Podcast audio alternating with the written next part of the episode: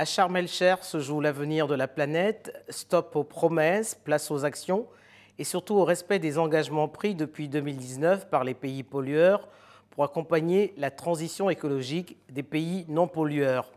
Alain Richard Donvailly, bonjour. Bonjour Denise. La COP22 organisée à Marrakech était déjà présentée comme la COP de l'Afrique.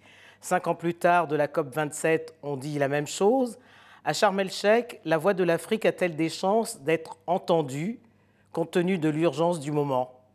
Euh, Je pense que oui. Euh, il faut noter quand même que c'est la deuxième COP en une année qui a lieu en Afrique. Il y a quelques mois, nous avons eu la COP 15 euh, de la Convention de lutte contre la désertification et la dégradation des sols. Elle a eu lieu à Abidjan et aujourd'hui, nous sommes à la COP climatique qui se passe également en Afrique, à Sharm Et euh, ce que je pense, c'est que pour qu'elle ait une chance de réussite, il faut déjà que les pays africains puissent euh, parler d'une seule et même voix. Il faut que les autres pays de la planète comprennent que nous sommes tous embarqués dans le même navire et que l'avenir de la planète doit être euh, une question, je dirais, concertée, une question partagée euh, par tous. Et l'objectif à atteindre doit être bénéfique pour tous. Les, COP s'enchaînent et se ressemblent, hein, car elles, elles, ne sont suivies d'aucun effet hein, jusqu'ici. À quoi servent-elles puisque les décisions ne sont pas contraignantes? Les 100 milliards promis lors de la COP euh, à Copenhague n'ont toujours pas été tous débloqués. À cela s'ajoutent aujourd'hui les 326 milliards dus aux catastrophes naturelles. À qui incombe la gestion de cette justice climatique puisque les pollueurs ne veulent pas l'assumer? Je pense qu'elle incombe à tous. Euh, il ne faut pas aller dans une confrontation. Il faut aller dans une concertation. Le financement doit être juste, mais il faut aller chercher les financements. Donc, il y a un travail qui est à faire par ceux qui, financent. Euh, financer des économies fragiles par euh, des prêts va les fragiliser encore plus. Il faut donc euh, financer par des dons le plus possible. Mais il faut qu'en face, les pays qui ont besoin de financement soient capables de présenter des projets finançables. Il ne faut pas rester au stade des idées. Si nous voulons être concrets, il faut être concret des deux côtés. Les financements qui ont été promis, effectivement, n'ont pas été décaissés. Mais il y a des raisons. Et il faut être capable de porter la voix des communautés. Il faut que les financements arrivent aux communautés il faut que les projets financés soient capables de transformer la vie des communautés. Nous avions pensé que la sécheresse était l'apanage des pays pauvres. Force est de constater aujourd'hui que la sécheresse touche tous les pays de la planète.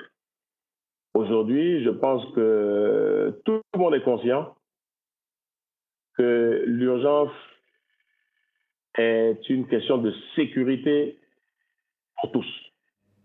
Mais Alain Richard Donvailly, est-ce que les institutions financières aujourd'hui ont commencé à verdir les, instruments financiers qui permettent justement d'accompagner cette transition écologique? Euh, Je pense que les financements existent. Il faut que simplement nous soyons capables de les débloquer. Il faut plus de professionnalisme, plus de, je dirais, d'expertise euh, d'un côté, pour la présentation des dossiers à financer, mais il faut aussi plus de flexibilité. Il faut être euh, positif et euh, faire les choses de façon concertée. Moi, je ne suis pas pour la confrontation. je suis plutôt pour des accords qui soient contraignants pour tous. Mais cette COP 27. Mais cette COP27 se tient en plus euh, dans un contexte de crise énergétique. Est-ce que vous pensez que les pays pollueurs vont renoncer aux énergies fossiles? Renoncer aux, énergies fossiles, c'est une question qui est posée aussi aux pays africains. L'Afrique aujourd'hui regorge de ressources naturelles qui sont fossiles et vertes. Alors, vous n'allez pas empêcher des pays en développement qui veulent développer leur économie de s'appuyer sur leurs ressources. Si elles sont fossiles, c'est à ces pays de ne pas entrer dans, les, dans le cycle pervers qui nous a amenés à avoir une urgence climatique aujourd'hui. Donc, cette transition énergétique peut être apportée par les pays qui ont besoin de nouveaux développements. L'Afrique, aujourd'hui, peut être un modèle de transition énergétique. Alors, il y a bien sûr le renoncement qu'il faut avoir aux, énergies fossiles, mais il est sûr qu'il faudra une transition. Pour lutter contre la désertification, l'Afrique a, lancé il y a quelques années un, ambitieux projet, celui de la Grande Muraille Verte, qui va du Sénégal à, Djibouti. À ce jour, seulement 15% de cette partie, de cette Grande Muraille, ont été euh, reboisés. Quels sont les obstacles à cette initiative qui est pourtant vitale pour le continent? Oui, cette initiative est, vitale et euh, la COP 15 est encore revenue, euh, celle qui traite de la désertification, est revenue sur euh, ce grand projet. Je pense qu'il faut une meilleure coordination.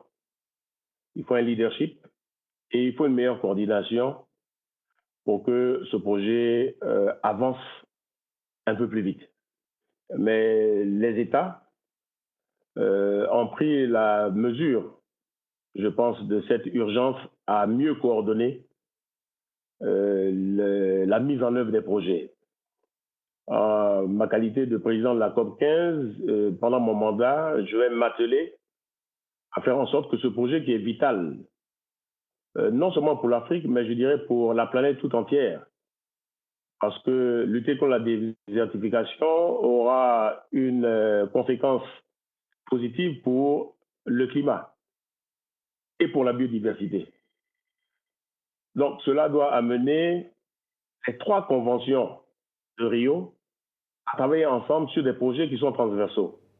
Au mois de mai, vous le rappeliez, Abidjan a accueilli la, COP 15 hein, et, lançait euh, l'Abidjan Legacy Programme euh, pour lutter également contre la, désertification. Mais quelles sont les chances de succès de ce programme alors qu'on sait que 5 des 10 pays les plus vulnérables au monde se trouvent en Afrique de l'Ouest? Mais ce projet, euh, ce programme d'Abidjan Legacy est un projet qui est innovant. C'est un programme qui est innovant pour les pays qui ont basé leur développement sur l'agriculture. Il y a quatre composantes. La première traite de la lutte contre la déforestation et donc la reforestation. La deuxième composante elle traite de la durabilité de l'agriculture, c'est-à-dire transformer notre agriculture en une agriculture durable, avec de nouveaux modes de production. La troisième composante, elle s'attache aux, chaînes de valeur, c'est-à-dire renforcer les chaînes de valeur existantes. Et la quatrième composante va, elle, traiter une nouvelle chaîne de valeur.